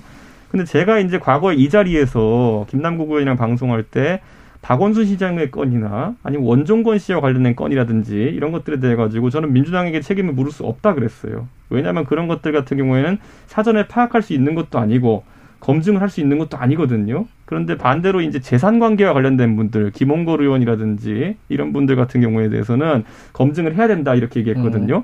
저는 이번에 저희 당에 이제 아까 두 가지 여의거든 사건에 대해서도 저는 첫 번째 이제 그 인사 검증에 해당하는 부분에서 그 과거사위원회 추천한 것에 대해 가지고는 저희가 검증할 수 있었다 보기 때문에 잘못했다를 판단하는 것이고 네. 다만 지금 김병욱 의원에 대해서 제기된 것 같은 경우에는 이거는 검증을 하기도 어려웠을 뿐더러 아직까지 사실관계가 다툼이 있기 때문에 네. 저는 지금 뭐 다툼도 아닙니다. 아직까지 사실관계 있어가지고 그 해당 인물들의 의견이 없기 때문에 저는 이 부분 좀 지켜봐야 될 것 같습니다. 알겠습니다. 어 이게 선거 얘기를 좀 해야 되는데 시간이 거의 다 됐는데 한 말씀씩밖에 못 들었겠네요. 음. 지금 사실 선거 중에 사람들이 제일 관심 있는 것 중에 하나가 안철수 국민의당 대표 어떻게 되는 거냐 도대체 이게 시끄럽기만 한데 아직 정리되려면 시간이 좀 걸리긴 할 것 같아요. 근데 예측을 하신다면 어떻습니까? 이건 뭐 정치 평론가로서도 그렇고 정치인으로서도 대표가 네. 지금까지 큰 선거 나갔을 때 대선도 그렇고 서울시장도 그렇고 초기에는 굉장한 주목을 받습니다. 예. 뭐 머리 스타일도 바꾸고 목소리도 바꾸고 속도도 신나게 하고 이렇게 막 하다 보면 눈썹을 바꾸셨어요. 관심이 받거든요. 근데 예. 두 번째 단계에서 항상 뭐냐면은 단일화 이런 거 하다가 자기 시, 자신의 어쨌든 의지를 관철하려다가 좀 음. 비판을 많이 받고요. 세 번째로 본선거에 독자 후보로 돌입해가지고 나중에 TV 토론하면서 약간 좀 안타까운 결과가 났습니다. 그런 음. 것처럼 그게 안철수 후보의 지금까지 패턴이었는데 이번엔 좀 달라진 모습을 보여줄지 왜냐하면 지금 단일화 과정에 있어가지고 안철수 대표의 메시지가 국민의힘으로 들어가면 내가 표 떨어진다 뭐 이런 얘기를 하고 있는 음. 거거든요. 네. 그게 과연 단일화를 하고 싶은 사람의 그 언행인지에 대해 가지고 저는 약간 의구심이 있습니다. 음. 좀 약간 부정적으로 보시네요 지금 상황을? 아니 바뀐 게 없다는 생각이에요. 그러니까 아, 그때 네. 그 언행이 바뀌었어야 됐어요. 그렇다면은. 박성민 의원 잠깐 얘기 듣고 마무리하죠. 네, 저는 그 국민의힘의 오세훈 전 시장님 네. 출마 선언인 듯 출마 선언 아닌 출마 선언 같은 그런 아, 걸 하셨더라고요. 예. 근데 이게 안철수 들어오면 출마 않겠다. 뭐 네. 이런 조건부 출마 선언 하셨는데 사실 안철수 대표가 들어오면 내가 안 나가고 안철수 대표가 안 들어오면 내가 나가겠다라는 것이 도대체 어떤 논리인지 저는 음. 좀 이해가 안 된다. 그리고 저뿐만 아니라 많은 국민들께서도 굉장히 의아하셨을 것이다. 음. 이런 생각이 들어서 그 부분에 대한 뭐 좀 어떻게 보면 굉장히 이 의미가 뭘까 이런 생각이 들 정도로 좀 아쉬운 출마 선언이 이어졌던 것 같습니다. 다음 주 때쯤 되면 의미가 그, 알수 있을 것 같습니다. 그 의미는요. 음. 그 오세훈 시장은요. 안철수 대표가 변하지 않았다에 소속된 말로 베팅하고 있는 겁니다. 음. 결국 17일이라고 제시한 데드라인까지 안철수 대표가 이리저리 하면서 이제 시간을 끌 것이다 이렇게 보는 겁니다. 알겠습니다. 아, 여기까지 듣죠. 고맙습니다. 네, 네 감사합니다. 감사합니다. 정치사이다 박성민 더불어민주당 최고위원 이준석 국민의힘 전 최고위원이었습니다. 공정하고 깊이 있게. 오늘 하루 이슈의 중심.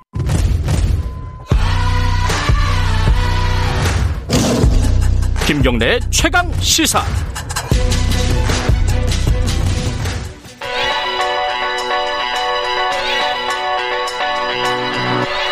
최강 시사 김수민의 눈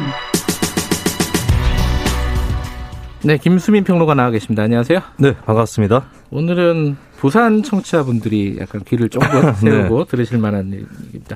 이 서울시장 얘기는 많이 하는데 부산시장 얘기는 상대적으로는 좀 적어요, 그죠? 네, 그렇습니다만 부산이 국민의힘의 전통적 강세 지역인 동시에 민주당 영남 지역에서는 조직이 가장 강하고 그렇죠. 문 대통령의 정치적 기반이기도 하기 때문에 음. 재밌는 선거가 될 수도 있다고 생각을 하고요. 서울시장 예. 선거에도 영향을 끼칠 거고 내년 지방선거로 바로 결과가 이어질 수 있기 때문에 음. 양측이 물러서지 않는 승부가 될 것 같아서 준비를 해왔습니다. 판세는 좀 어떤가요? 네, 얼마 전에 그 KBS 부산이랑 부산 MBC에서 예. 만 18세 이상 부산 시민 1,007명, 표본으로는 음. 1,000명이고요. 1월 2일부터 3일까지 유선 면접 20%, 무선 면접 80%로 조사를 했습니다. 응답률 예. 11.9%에 표본 오차는 95% 신뢰 수준에 플러스 마이너스 3.1% 포인트인데요. 어, 현재로서는 이제 국민의힘에서는 박형준 동아대 교수가 가장 앞서고 있습니다. 네. 인물별 지지도에서 26.5%가 나왔고 음. 민주당 김영춘 전 해양수산부 장관이 13.2%, 네. 이현주 전 의원이 8.8%, 변성환 부산시장 권한대행이 4.0%. 음흠. 현재로서는 이 네 명이 좀 앞에 나와 있다라고 하는 게 중평이죠. 음. 박형준 교수가 어, 이 조사로만 보면 좀 압도적인 1위를 갖고 있는데 1대1 대결에서는 어땠어요? 박형준 교수는 현재로서는 누구와 붙어도 우세다라는 아, 게 드러났습니다. 음. 박형준 대 김영춘 46.9 대 30.2, 음. 박형준 대 변성환 48.2 대 27.0이었고요. 아이고, 예. 국민의힘에서 이현주 전 의원이 나올 경우는 팽팽하게 나타났어요. 음흠. 김영춘 대 이현주 36.1 대 35.3, 음. 변성환 대 이현주 33.0 대 36.0인데 음. 이현주 전 의원 같은 경우는 부산에서 활동을 한 지는 오래되지 않았고 작년 낙선의 여파도 있는 것 같습니다. 그리고 음. 당을 옮겨온 사람에 대해서 그렇죠. 전통적 음. 지지층이 아직은 좀 낯설다라고 생각할 수 있는 것이고 그러면서도 강성 보수 이미지가 또 최근에 있어서 그렇죠. 중도 확장성에 음. 아직은 한계가 있는 것으로 보입니다. 어쨌든 이 조사로 보면은 박형준 교수가 민주당 누가 나와도 이긴다, 쉽게 이긴다 이렇게 돼 있는 거 아니에요? 그렇습니다. 근데 저는 국민의힘이 안심할 수 있는 단계는 아니다. 음, 왜 그래요? 봐요. 그거는? 일단 이번 조사에서 나타난 그 항목 중에서 예. 누구를 심판하고 어디에 힘을 실을 거냐는 것도 있었거든요. 음흠. 정부 여당 심판을 위해 야당의 힘을 실자가 46.8%, 네. 안정적인 국정 운영 위해서 여당의 힘을 실어주자가 30.1%였습니다. 예. 근데 모르겠다가 23.2%좀 아직 많은 편이거든요. 아, 모르겠다가 많다. 예, 그리고 예. 부산에서도 20대에서 40대까지는 여당 지지가 야당 지지보다 높게 나타났어요. 음흠. 대도시 지역이다 보니까 청장년은 진보라고 하는 이 현상이 그대로 나타난 건데 네. 20대, 30대, 40대도 모르겠다가 상당히 높았거든요. 예. 이쪽이 세대 변수에 따라서 민주당 쪽으로 기울어진다. 이렇게 만약에 가정을 하면 음. 팽팽한 승부가 될 수도 있다는 거죠. 어, 지금 현안이 뭐가 있죠? 부산 쪽에? 이번 현안에 대해서도 조사해서 실시를 했거든요. 예. 차기 부산시장이 가장 중점을 둬야 될 분야가 뭐냐라고 예. 했더니 1위는 일자리 창출 50.6%. 경제 얘기. 그건 네. 뭐 언제나 1위죠, 그렇습니다. 사실. 네. 두 개를 꼽으라고 했기 때문에 한 개로 당연히 음. 들어간다라는 분위기인데 그 다음이 중요하겠죠. 2위가 가덕도 신공항 35.6%가 음. 나왔거든요. 네. 두가 이 가덕도 신공항은 여야 모두에서 부산 지역은 다 추진을 하는 거지만 네. 아무래도 여당 정부 쪽에 유리한 주도권이 음. 그쪽에 있는 그런 이슈인데다가 3위가 코로나19 대응 33.8%였습니다. 이것도 만약에 K방역이라는 것이 다시 힘을 발휘한다 했을 때는 지난 총선과 같은 효과가 나타날 수 있고 네. 또 동서 지역 균형 발전 19.2%가 나왔거든요.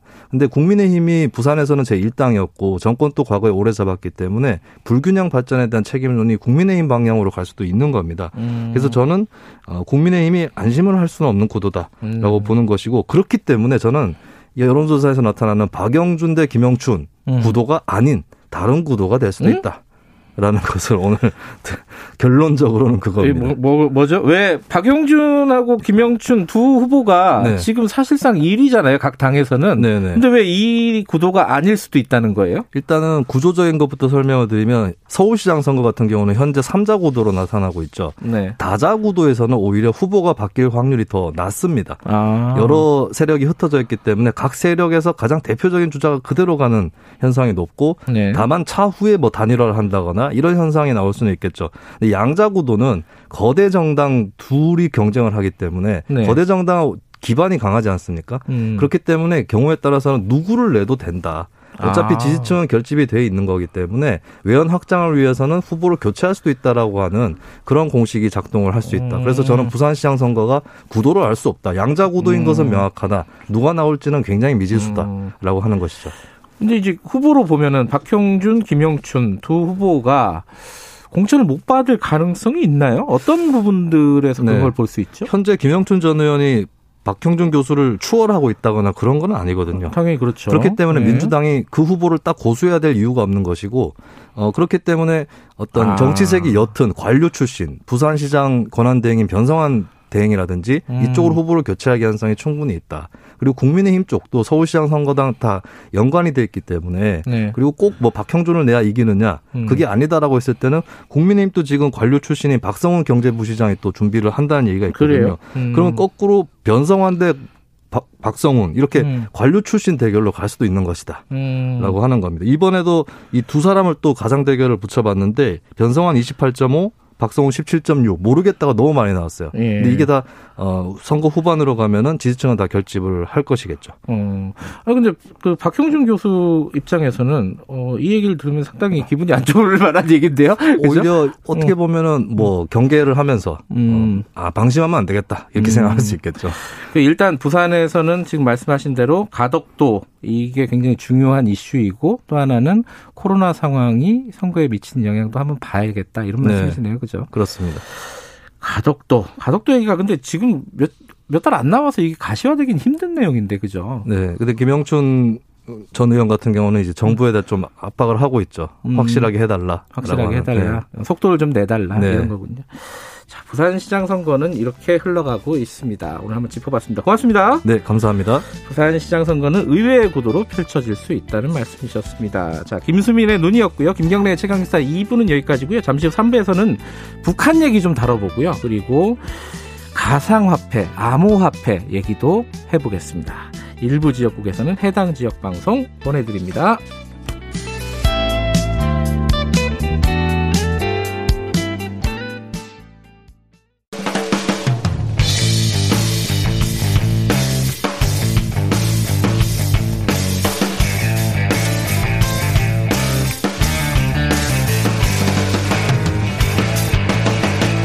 김경래의 최강 시사. 네, 김경래 최강 시사 3부 시작하겠습니다. 북한 얘기 좀 해보죠. 북한에서 지금 8차 당대회가 열리고 있지 않습니까? 여기서 핵 언급이 다량 등장했습니다. 어, 이걸 어떻게 봐야 되는지 지금 뭐 미국에 대해서는 강대강, 선대선 이런 얘기를 했다고 하고 남쪽에 대해서는 우리한테는 뭐 하는 거 보고 이런 취지 얘기를 했다고 하는데 앞으로 남북 관계 어떻게 흘러갈지 전망을 좀 해보죠. 정세현 민주평통 자문회의 수석 부의장님 연결돼 있습니다. 부의장님 안녕하세요. 네, 안녕하세요. 네. 네. 자 이게 당대회가 아직 끝난 건 아니죠, 그죠? 네, 계속되고 있는 것 같아요. 예. 그런데 지금 9일날 공개된 보고 보니까 이 핵이라는 표현이 36번 등장했다 이런 보도가 있어요. 이걸 맞아요. 어떻게 봐야 되나? 갑자기 이런 그 핵을 강조하는 이유가 뭐라고 보십니까? 미국을 의식해서 한 거죠. 그러니까 네. 핵 능력은 계속 그러니까 쉽게 얘기해서 어, 핵 능력을 계속 강화할 수밖에 없도록 우리를 방치할 것이냐? 음. 아니면은 바이든 정부가 빨리빨리 손을 써서 우리와 협상을 시작할 것이냐 결정하라. 음. 미국이 세게 나오면은 우리도 세게 나가고 강대 강이죠. 네. 미국이 좋게 나오면 우리도 거기에 에, 좋게 대응할 수 있다. 그게 선대선이고. 네. 그러니까 어, 핵이라는 단어가 많이 나오고 뭐 핵무 무력을 강화한다, 핵 잠수함을 만든다 해가지고 네. 보수 보수 보수 쪽에서는 네. 조금 이거 큰일 났다. 음. 문재인 정부가 완전히 북한으로 하여금 어, 핵 능력을 강화하게 만드는 정책을 썼다는 식으로 비판하고 싶어 하겠지만 예. 사실 북한의 핵 능력이 강화된 것은 이명박 박근혜 정부 시절입니다. 그 9년 9년 동안에 핵실험을 예. 네 번을 했어요. 예. 지금까지 총 여섯 번 했는데 어, 네 번이나 해서 핵 사실상 핵 보유국으로 만든 것은 이명박 박근혜 정부 때였었고 네. 어 그거를 가지고 이제 계속 그 그걸 좀 더 토대로 해서 미국이 확실하게 대가를 줄 때까지는 음. 수교, 북미 수교 그다음에 평화협정 이 두 가지를 확실하게 보장할 때까지는 핵을 계속 강화해 나갈 수밖에 없다. 알아서 해라. 알아서 해라. 그, 그, 어, 그러니까 우리를 나중에 이제 우리한테 핵군축 회담하자고 할 것이냐 아니면 지금 상태에서 빨리 음. 수교해주고 평화협정 우리한테 아, 쥐어줘 줘가지고 음. 핵과 미사일을 포기하도록 만들 것이냐 그건 미국이 할 나름의 다시 저 음. 다시다 뭐 이런 얘기입니다. 음. 네. 점점 힘들어질 거다. 미국 계속 이렇게 가면은 이런 뜻이라고 보면은 근데 네. 지금 바이든 행정부가 들어서도 뭐 대부분 네. 예측을 하기로는 기존의 뭐 북한 정책하고 크게 뭐 달라질 게 있겠느냐 이런 예측도 있던데 어떻게 예상하세요? 아 그건 있죠. 그건 이제 트럼프 때하고는 분명히 달라질 겁니다. 그래서 음. 트럼프는 톱다운 그러니까 예. 정상급에서 회담을 해가지고 밑으로 내리는 그런 식의 협상을 했지만은 이행이 안 됐던 어, 거죠. 예. 근데 전통적으로 미국은 bottom-up 밑에 실무자들이 회담을 해가지고 어뭐 유관 부처 간에 다 협의를 해서 나중에 최종적으로 대통령 결재 받아서 시행하는 그런 어, 절차를 밟아왔었는데 바이든 정부는 아마 후자일 거예요. 예. 어, bottom-up식으로. 예. 그런데 그러면 이제 시간이 오래 걸립니다. 그런데 예. 에, 바이든 정부가 시간이 오래 걸릴지라도 제대로 대가는 줄 테니까 네. 수교라든가 평화협정 같은 대가는 미국이 확실하게 책임질 테니까 핵은 확실하게 포기하라는 메시지만 보내준다면 음. 내, 내, 내, 내놓는다면은 네. 그뭐 바이든 정부 하에서 얼마든지 북핵 문제 해결될 수 있죠. 이제 그렇게 바이든 정부 움직이도록 만들 책임은 북한한테 있지 않고 우리한테 있습니다. 아, 지금 그 지금 보시면은 이제 앞으로 물 밑에서 계속 얘기들이 오가고 있을 거 아닙니까? 그런 그런 어떤 메시지 미국이 이제 어, 북한한테 주는 메시지가 가능할 거라고 보세요. 시기는 어느 정도. 이게 좀 그게 좀 걱정이잖아요. 계속 이, 이 상태로만 계속 진행될 것 같은 안 좋은 쪽으로만. 근데 미, 북미 간의 물밑 대화는 뭐 없는 것 같고요. 네. 없는 것 같고 이제 없으니까 이렇게 당 대회를 통해서 음. 어 일종의 bluffing을 섞여, 섞어서 음. 어, bluffing이라는 게 쉽게 얘기하면 허장성세인데 예. 그걸, 섞, 그걸 섞어서 미국한테 메시지를 보내죠. 그러니까 바이든 정부가 출범하면은 어, 어떤 이, 대북 정책을 좀 빨리 이, 성안을 해가지고 네. 적극적으로 나와달라 하는 그런 이제 얘기를 하는 셈이죠. 음. 간접적으로. 네. 그리고 우리한테 그 다리를 놓으라는 얘기가 남쪽이 합의를 이행하는 걸 봐가면서 북쪽도 거기에 상응하는 조치를 음. 취하겠다, 대응하겠다. 그러면서 첫 번째로 한미연합훈련부터 중단해달라. 음. 여러 번 얘기했다. 예. 그것이 되면은 금년 봄이 2018년 같은 봄날이 될 거고. 예. 그렇지 않으면 없다. 이런 식으로 얘기를 했죠. 근데 이게 한미연합 군사훈련을 안 네. 하기도 힘들지 않아요? 이게 어떻게 해야 됩니까, 이러면은? 아니, 안한 적도 있어요. 그래요? 안한 적도 있었죠. 우선 첫째 2018년에, 2018년에 안 하지 않았어요. 음. 평창 올림픽을 평화올림픽으로 만들 생각으로 한국 정부가 적극적으로 미국에다 요청을 해서 네. 금년 훈련을 좀 하지 말자, 음. 중단하자. 음. 그렇게 메시지가 뜨니까 그러니까 당장에 북한이 2월 9일 날 네. 김여정한테 친서를 들려 보내면서 네. 그날 개막된 평창올림픽 개막식에도 북한 대표단이 참석하지 않았어요. 음흠. 그러면서 이제 4.27 정상회담, 남북 정상회담, 6.12 싱가포르 정상회담, 9.19 평양회담 뭐 이렇게 이어져서 그야말로 2018년은 남북관계 봄날이었는데 네. 어, 또 작년엔가도 코로나 때문에 그걸 안 했었습니다. 음. 그러니까 금년에도 사실 우리는 지금 코로나 코로나가 내리막길이라고 그러지만 정점을 찍고 예. 미국은 지금 오히려 더 기승을 부릴 예, 예. 그, 지금 그 1월 20일 날 대통령 취임식을 계기로 해서 또 어, 트럼프 지지자들이 와싱턴에서 완전히 마스크를 쓰지 않고 집단으로 몰려서 시위하고 하다 보면은 음. 그뭐 엄청나게 퍼져나갈 거 아닙니까? 예. 그런 그 미국의 그 코로나 창궐을 하는 코로나 창궐을 하는 미국의 군대들이 현지에서 음. 본토에서 여기 상당수가 여기 와야 돼요. 한미 연합 훈련을 하려면. 예. 그러니까 우리가 코로나 방역 차원에서도 금년 연합 훈련은 음. 중, 중단해야 된다는 얘기를 미국한테 강하게 해야 됩니다. 음흠, 네. 다 이거 해결했는데 예. 훈련 한 번 끝나고 난 뒤에 코로나가 다시 창궐한다. 네. 음, 말이 안 되죠. 그러니까 음. 어 그것도 코로나도 예방하고 예. 북한이 간절히 바라는 한미연합 훈련 중단 이것도 한번 들어주고 그러면은 남북 관계는 풀릴 거예요. 근데 음. 또 이제 그 한미연합 훈련 중단하면은 또 김, 김정은 하명법이니 뭐 하명 정책이냐고 비꼬는 사람들이 나오겠지만 예. 입장을 바꾸고 생각하면 북한은 한미연합 훈련 때 정말 오금이 저릴 정도로 겁이 납니다. 음. 언제 어떻게 될지 모르니까.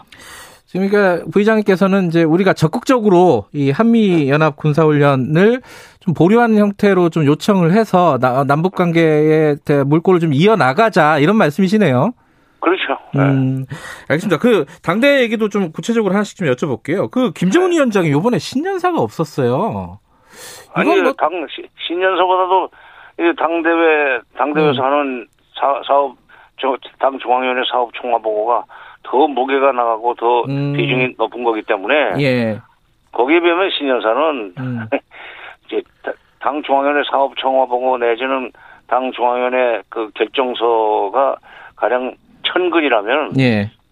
신년사는 매년 나오는 신년사는 한 10근, 10근 정도밖에 안 돼요. 그러니까 10근밖에 안 된다? 어, 예. 아, 센걸 내놓을 텐데 뭐, 예, 뭐 특별한 네. 이유가 있는 건 아니다 이런 예, 말씀이시네요. 예, 예, 예, 그리고 계속 이제 그 북한의 지도 체제가 좀 바, 뀌었다라는 보도가 나오고 있습니다. 이제 이게 우리한테 아. 좀 낯선 거기 때문에 이 의미가 뭔지가 중요한 것 같아요. 김정은 위원장이 뭐 노동장 노동당 총비서로 추대가 됐다 이런 게 어떤 의미를 가집니까? 원래 그 저 공산당 국가에서 당의 최고 책임자는 총비서입니다. 네. 그 김일성도 총비서였고 김정일도 총비서였고 네. 김정은도 한때 총비서였다가 지난 2016년 7차 당대회 때 갑자기 당 중앙위원회 위원장이라고 이름을 바꿨는데 네. 5년 만에 다시 원장 복귀를 했을 뿐이에요. 음. 중국에서도 거의 저이 시진핑이 예. 거기는 비서가 아니라 석이라고 그러는데 총석이 예. 중국 공산당 총석입니다. 총기석이 음. 옛날에 소련에서도 어, 공산당의 제일 그 높은 사람은 제일석이라고 그랬었죠. 예. 그러니까 그건 뭐 호칭의 변화일 뿐이지 권력의 그 크기의 변화도 아니고 네. 어, 그 자리의 유상의 변화도 아닙니다. 그러니까 음.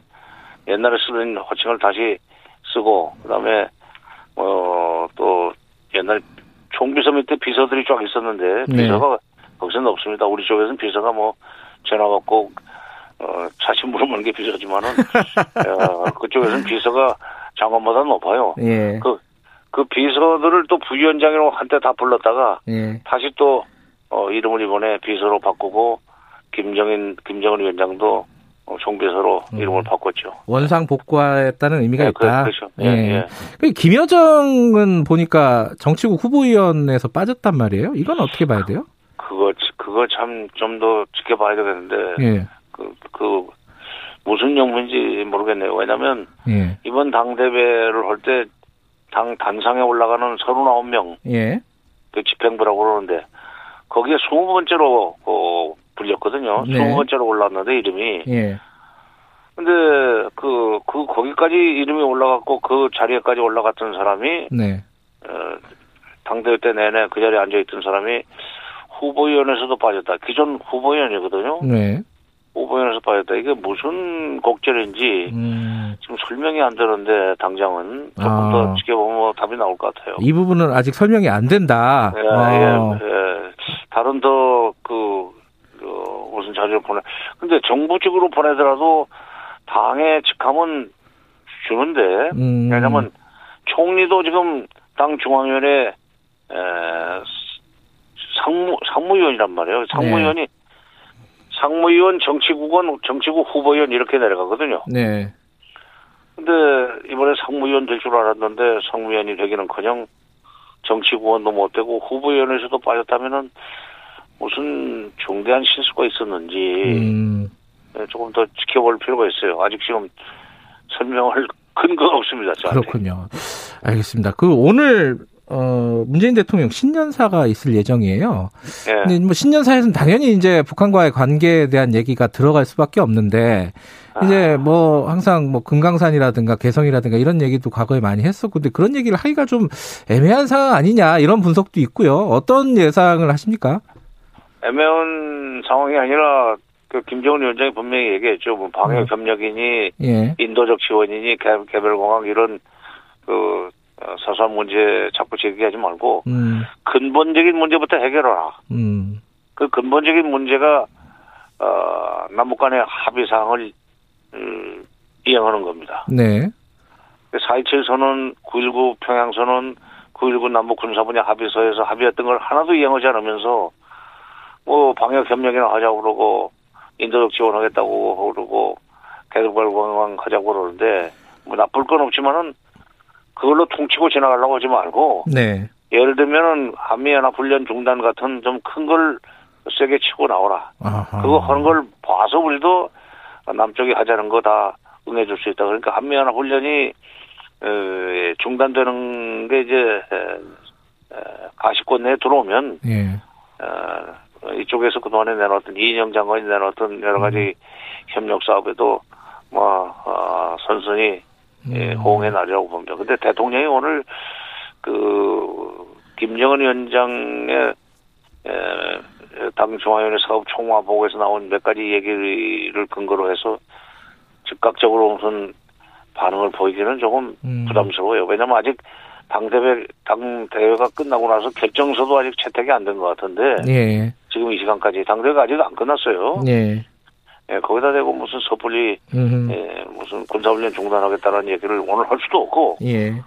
계속 또, 그, 그런 거 계속 그 들고 왔다 갔다 하지 말라는 방역 협력이니 무슨 인도적 지원이니 개별 관광 얘기를 또 할 수도 없고. 음. 오늘은 그저, 어, 여러 가지, 이, 상황 변화에 적절하게 대응해 나가면서 한미 간에도 긴밀하게 협력하고 그다음에 복, 북쪽과도 대화할 수 있는 음. 기회를 에, 만들어 나가겠다는 정도의 원론적인 얘기만 할 수밖에 음. 없죠. 오늘은 아마 그 코로나 방역 문제하고 어 무슨 지원금 문제 에, 이쪽으로 얘기가 되지 않을까요? 음. 어쨌든 지금 어, 부위원장 어, 말씀은 어, 한미 연합 군사 훈련이 단기적으로는 굉장히 중요한 분기점이 된다 이런 말씀이시네요, 그죠? 그 그게 그게 아마 음. 남북 금년 봄을 금년을 음. 어, 한반도의 봄으로 만들 수 있는 결정적인 단초일 겁니다. 말하자면 한반도의 봄으로 가는 대문이에요, 그게. 예. 알겠습니다. 요게 일이 어떻게 진행이 되는지 저희들이 계속 지켜보고 정세윤 장관님께서도 어, 다음에 한번 또 연결을 해보도록 하겠습니다. 고맙습니다, 오늘. 예, 수고하셨습니다. 감사합니다. 예, 정세현 민주평통 자문회의 수석 부의장님이었습니다. 지금 시각은 8시 45분입니다.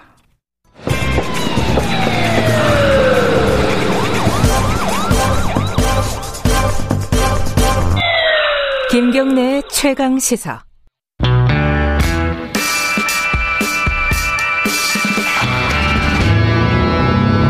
더 이상 웨이팅은 없다.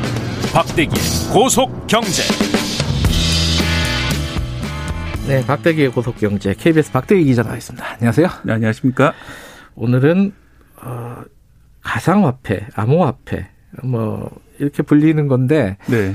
이뭐 비트코인이잖아요. 예. 근데 이게 정확히 뭐예요? 가상화폐가 맞는 말이에요? 암호화폐가 맞는 말이에요? 이게 영어로는 cryp- crypto currency라고 부릅니다. 예. crypto가 암호이고요. currency가 예. 화폐, 통화 이런 말이기 음. 때문에 뭐 그대로 직역을 하면은 암호 화폐라고 직역을 할 수가 있겠는데요. 네.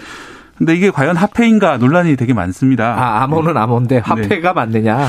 화폐 조건이 이제 물물 교환 대상이 될 만큼 보편적으로 가치를 인정받고 있는 거잖아요. 예를 네. 들어서 1달러가 가지고 있으면은 뭐 전 세계 어디 가도 1달러로 통용이 되는 것처럼 음. 우리나라에서는 1,000원 뭐 있으면 1,000원은 다 통용이 되는 게 화폐의 기능인데 이 비트코인은 그게 무슨 디지털 쪼가리지 무슨 그게 가치가 있는 거냐. 아주 그러니까. 회의적인 시선도 분명히 있거든요. 네. 또 반, 반대쪽에서는 이게 어, 디지털 금이다. 이렇게 어. 아주 높이 평가하는 시선도 있고 하기 때문에 이 보편적인 가치로서의 합의가 이루어지지 않은 상황이기 때문에 네. 과연 화폐인가 이런 논란이 있고요. 또 하나는 이제 가치의 안정성, 가치 영속성인데 음. 물론 이제 물가가 갈수록 오르긴 하지만 만 원이 있으면 아 돈이 꽤 큰 돈이 있구나라고 음. 알수 있지만은 1 비트코인이 얼마의 가치를 가지고 있는지에 대해서는 알 수가 없습니다. 예를 들어서 이제 처음 비트코인 초창기에는 예. 어, 피자 두 판을 시키는데 1만 비트코인을 썼거든요. 아, 그래요? 예. 그, 그러니까 10년 전 일인데 예. 1만 비트코인이 어제 가격 기준으로 이제 4,200억 원입니다. 그래서 그때 그 돈을 주고 피자 시키신 분은 이제 4,200억 원을 피자 두 판에 쓴 거죠. 4,200억 원이요? 예. 어, 1 비트코인이? 예. 아니, 아니요, 아니요. 1만 비트코인. 아, 1만 비트코인 참. 예. 아, 지금 이제, 지금 비트코인 가격이 4천만 원을 넘어갔죠. 예, 4,200만 원 정도 되, 고 있습니다. 아니, 저도, 그러니까 사람들한테 이제 비트코인 얘기 많이 하잖아요. 요새는 네. 사람들 만나면은 주식 얘기, 뭐, 부동산 얘기, 뭐, 비트코인 얘기 이런 거 많이 하니까.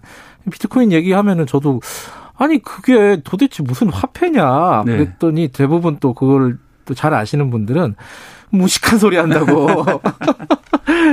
잘 모르고 하는 소리다. 네, 그래서 예전에 이제 박상기 법무장관 같은 경우는 이거는 가상 증표다. 화폐도 아니고 자산도 아닌 증표다. 이렇게. 증표. 예, 그렇게까지 얘기를 했었는데 네. 어, 최근에 이제 당국 그 우리나라 금융 당국이라든지 또 외국 국제기구 같은 경우에는 가상 자산이라는 표현을 많이 아, 씁니다. 자산. 예. 음. 그러니까 이것도 뭐 주식이라든지 뭐 부동산이라든지 이런 것처럼 어, 돈을 주고 사고 거래라는 대상이 되는 재산이라는 거죠. 예. 가상 자산이라는 표현이 있고 어 이제 아무 또 가상이란 말이 너무 좀 불안하다. 뭐 음. 뭐 그런 얘기도 있고 또 사실 중요한 기술이 이제 블록체인 기술이 들어간다는 점이거든요.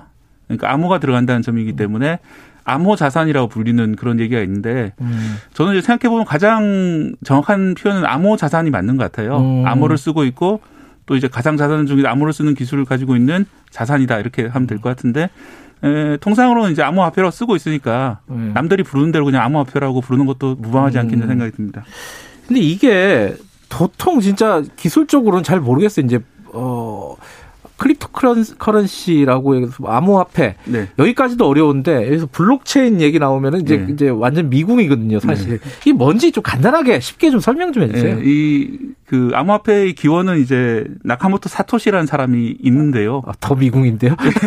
나카모토 사토시 예. 본인 말로는 일본 사람이고 1975년생이라고 그러는데 아무도 이 사람을 실제로 확인한 사람이 없습니다. 그래서 아. 사람이 아닐 수 있고 무슨 조직일 수도 있고 아. 뭐 CIA라든지 아니면 뭐 소련 그런 조직일 수도 있다. KGB? 예, 알 수 없는 그런 사람이 있어요. 이 사람이 이제 비트코인이라는 걸 만들었는데 네.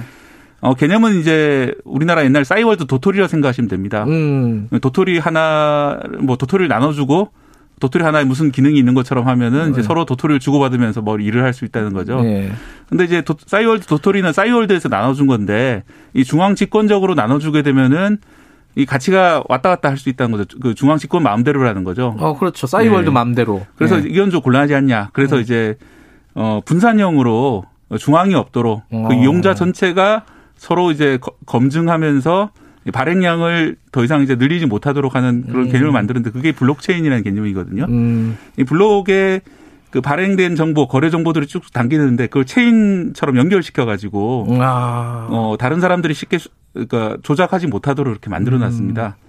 어, 그런 것들이 이제 블록체인 기반의 암호화폐라고 하는데 음. 그 시초가 이제 비트코인인데 그 나카모토 사토시라는 정체를 알 수 없는 사람이 만들었던 것이 음. 2009년도 일입니다. 아. 12년 정도 지났는데요. 얼마 그때, 되지도 않았네요. 예, 그때를 시작으로 이제 시작된 것이 암호화폐입니다. 지금까지 제가 여러 명한테 이 그 비트코인에 대한 설명도 듣고 책도 한두 권 읽어봤는데 네. 지금 네. 들었던 설명이 가장 쉽고 재밌는 것 아, 같습니다. 아, 다행이네요. 근데 네. 최근에 엄청 올랐잖아요. 4천만 원 넘었잖아요. 네. 한때는 뭐 300만 원 밑으로 네, 불과 2년 전에 300만 원 정도까지 떨어졌죠. 이게 왜 이렇게 오르는 거예요, 이거는? 그게 이제 2년 전에는 우리나라에서도 이제 이 암호화폐 거래소를 다 문 닫게 하겠다. 뭐 이런 얘기까지 한때 나왔었고요. 네. 그 우리나라뿐만 아니라 전 세계적으로 특히 중국 정부나 이런 데서 이 암호화폐를 허용해 주면은 중국 사람들이 돈을 많이 버는 중국 사람들이 해외로 자산을 빼돌릴 수 있다. 음. 자기 재산을 암호화폐로 바꿔서 해외 암호화폐이기 때문에 인터넷에 저장되기 때문에 그 몸만 나가면 돼요. 해외로 나간 다음에 음. 해외에서 암호화폐를 찾아가지고 돈으로 바꾸면은 중국 내에 있는 자산이 밖으로 빠져나간다. 음. 이런 걱정들 때문에 탄압을 했습니다. 상당히. 그리고 이제 국제 금융 업체들도 암호화폐는 사기다. 음. 옛날 튤립 투기와 뭐가 다르냐 이런 아. 입장이었거든요. 예. 최근에 좀 약간 입장 변화가 있습니다. 한마디로 말해서 이 암호화폐가 제도권의 일부 받아들이기 시작했습니다. 어, 그것 때문에 좀 이런 변화가 가격이 좀 오른다고 보이는데요. 예. 일단 이제 중국 정부들에서 이제 블록체인 기술을 받아들여 가지고 음. 뭐 자신들만의 독자적인 그런 결제 수단으로 써보겠다 음. 이런 연구를 하고 있고요. 네. 그리고 이제 JP 모건이라든지 시티은행 같은 곳에서 이 비트코인의 예상 목표가를 내놓기 시작했습니다. 예. 한 15만 달러 정도면 한 1억 6천까지 올라갈 수 있다. 예. 이게 이제 뭐 지금처럼 이제 등락이 이렇게 활발하지 않고 좀 안정 가격이 안정되고 여러 가지 단서를 달아가지고 뭐 최대한 1억 6천까지 올라갈 수 있다. 금하고 비슷하게 될 수 있다. 이런 음. 평가를 하고 있거든요. 뭐 이런 제도권들이 일부 받아들이기 시작하면서 한때는 그냥 사라질 수도 있다고 생각했다가 이 비트코인이 음. 되살아나는 게 아니냐. 음. 시장 참여들이 인식을 하면서 가격이 조금씩 오르고 있습니다. 근데 지금 코스피가 3천 찍고 부동산 막 오르고 이러잖아요. 네. 미국 증시도 굉장히 괜찮은 편이고 네. 이게 유동성 얘기를 많이 하지 않습니까? 네. 그거랑 관련이 있어요. 혹시? 네, 당연히 관련이 있죠. 그래요? 유동성이 넘치다 보니까 지금 부동산도 오르고 주가도 오르고 그러잖아요. 음. 뭐전 세계적으로 다 오르고 우리나라 특히 이제 부동산을 규제를 하니까 이번에 주가 주식이 막 오르고 있는 음. 상황인데 그렇게 실물 가격이 막 자산 가격이 막 오르고 있는 상황에서 이 비트코인도 자산의 하나로 편입을 시키는 거죠. 그런 음. 펀드나 이런 곳에서 이것도 음. 이제 어느 정도 그 거래가 되고 있기 때문에 자기들이 위험을 분산시키기 위해서 여러 가지 자산을 나눠서 투자를 하거든요. 네. 그 중에 하나를 이제 비트코인으로 들어오게 된 것이 이런 유동성이 전 세계적으로 넘치다 보니까 예. 예 벌어진 일이라 볼 수 있습니다. 이게 근데 비트코인이 올라가고 있다는 게 네. 상승세를 보이고 있다는 게 어떤 경제적으로 굉장히 중요한 의미를 가진다. 네. 이걸 말씀하고 싶으신 것 같은데 이게 뭐예요? 어떤 의미가 있다는 거예요? 하나는 이제 유동성이 지금 너무 많이 풀려 있다. 네, 그건 말씀 코로나19를 네. 넘기기 위해서 이제 다들 돈을 풀었기 때문에 이런 일이 벌어지고 있다. 이런 유동성 증가 현상을 나타내고 있고요. 음. 또 하나는 이제 어, 달러의 지위가 좀 흔들리고 있는 것과 관계가 있다는 분석이 있습니다. 어, 달러의 지위? 예. 음. 예전에는 이제 결제 수단은 다들 달러로 생각하고 그렇죠. 이제 뭐 석유 결제도 다 국제 국가 국제 표준으로 달러로 결제를 했었는데 네. 어, 최근에 이제 뭐 트럼프 행정부의 그런 여러 가지 추태라든지 네.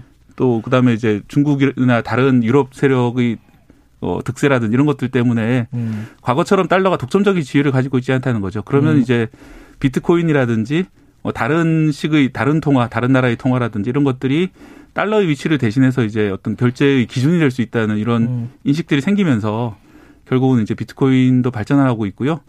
그러면서 이제 중국도 이제 비트코인을 결국 받아들이는 쪽으로 입장을 선회한 게 아니냐를 분석이 음. 나오고 있습니다. 근데 비트코인이 지금 한참 올라가니까 투자를 해야 되니 말아야 되니 이런 얘기들 많이 하잖아요. 네. 뭐 앉은 자리에서 막 그런 얘기 하는데 이 위험한 거죠. 예, 엄청나게 위험한 거죠. 사실은 그렇죠? 왜냐하면 이제 네. 다른 자산 예를 들어서 부동산 같은 경우는 정안 되면 임대를 하거나 본인이 가서 살면 되거든요. 실물이 있잖아요. 네, 부동산은 것 기본적으로 있고 금 네. 같은 경우에도 뭐 장신구로서의 기능 또 네. 이빨 치과에서 이제 치아를 만드는 그런 기능들이 네. 있는데 비트코인은 그런 기능은 전혀 없는 상황이거든요. 예. 어, 다만 이제 시장 참여자들에게 가치가 있다라고 인정을 하고 이제 올라가는 거기 때문에 언제든지 한순간에 꺼질 수 있는 거품이라는 점은 좀 인식을 음. 해야 될 것 같고요. 네. 또 하나 좀 주의하셔야 될 게 이제 비트코인은 그나마 이제 암호화폐 중에서 어떤 기준점이 되는 걸로 의미를 가지고 있거든요. 음. 또 예를 들어서 다른 암호화폐 중에서 이더리움 같은 경우에도 그런 뭐 독자적인 기능을 일부 인정받고 있는데 네. 그 밖에 되게 다양한 코인들이 많이 있습니다. 음. 뭐 이름 처음 들어보는 네. 코인들이 많이 있는데 이게 이제 주식 시장처럼 생각해가지고 삼성전자와 LG전자다 뭐 이렇게 생각하시고 주, 투자를 하시는 분들도 계신데 그건 분명히 아니라는 거죠. 음. 이 비트코인은 처음 시작했다는 의미도 있고 다른 이제 통화의 음. 기준이 된다는 의미가 있는데 다른 코인들은 그런 의미가 있는지 알 수 없기 때문에 예. 어, 투자에 좀 신중하실 필요가 있다는 이런 얘기겠습니다. 이게 이제 투자 자체는 위험한데 어, 세상이 좀 변하고 있다라는 어떤 징표다. 특히 네. 경제적으로 그렇게 좀 일단은 이해를 하면 좋을 것 같습니다. 여기까지 드릴게요. 고맙습니다. 네, 고맙습니다. 박대기 기자였고요. 오늘 여기까지 하죠. 내일 아침 7시 20분에 다시 돌아옵니다.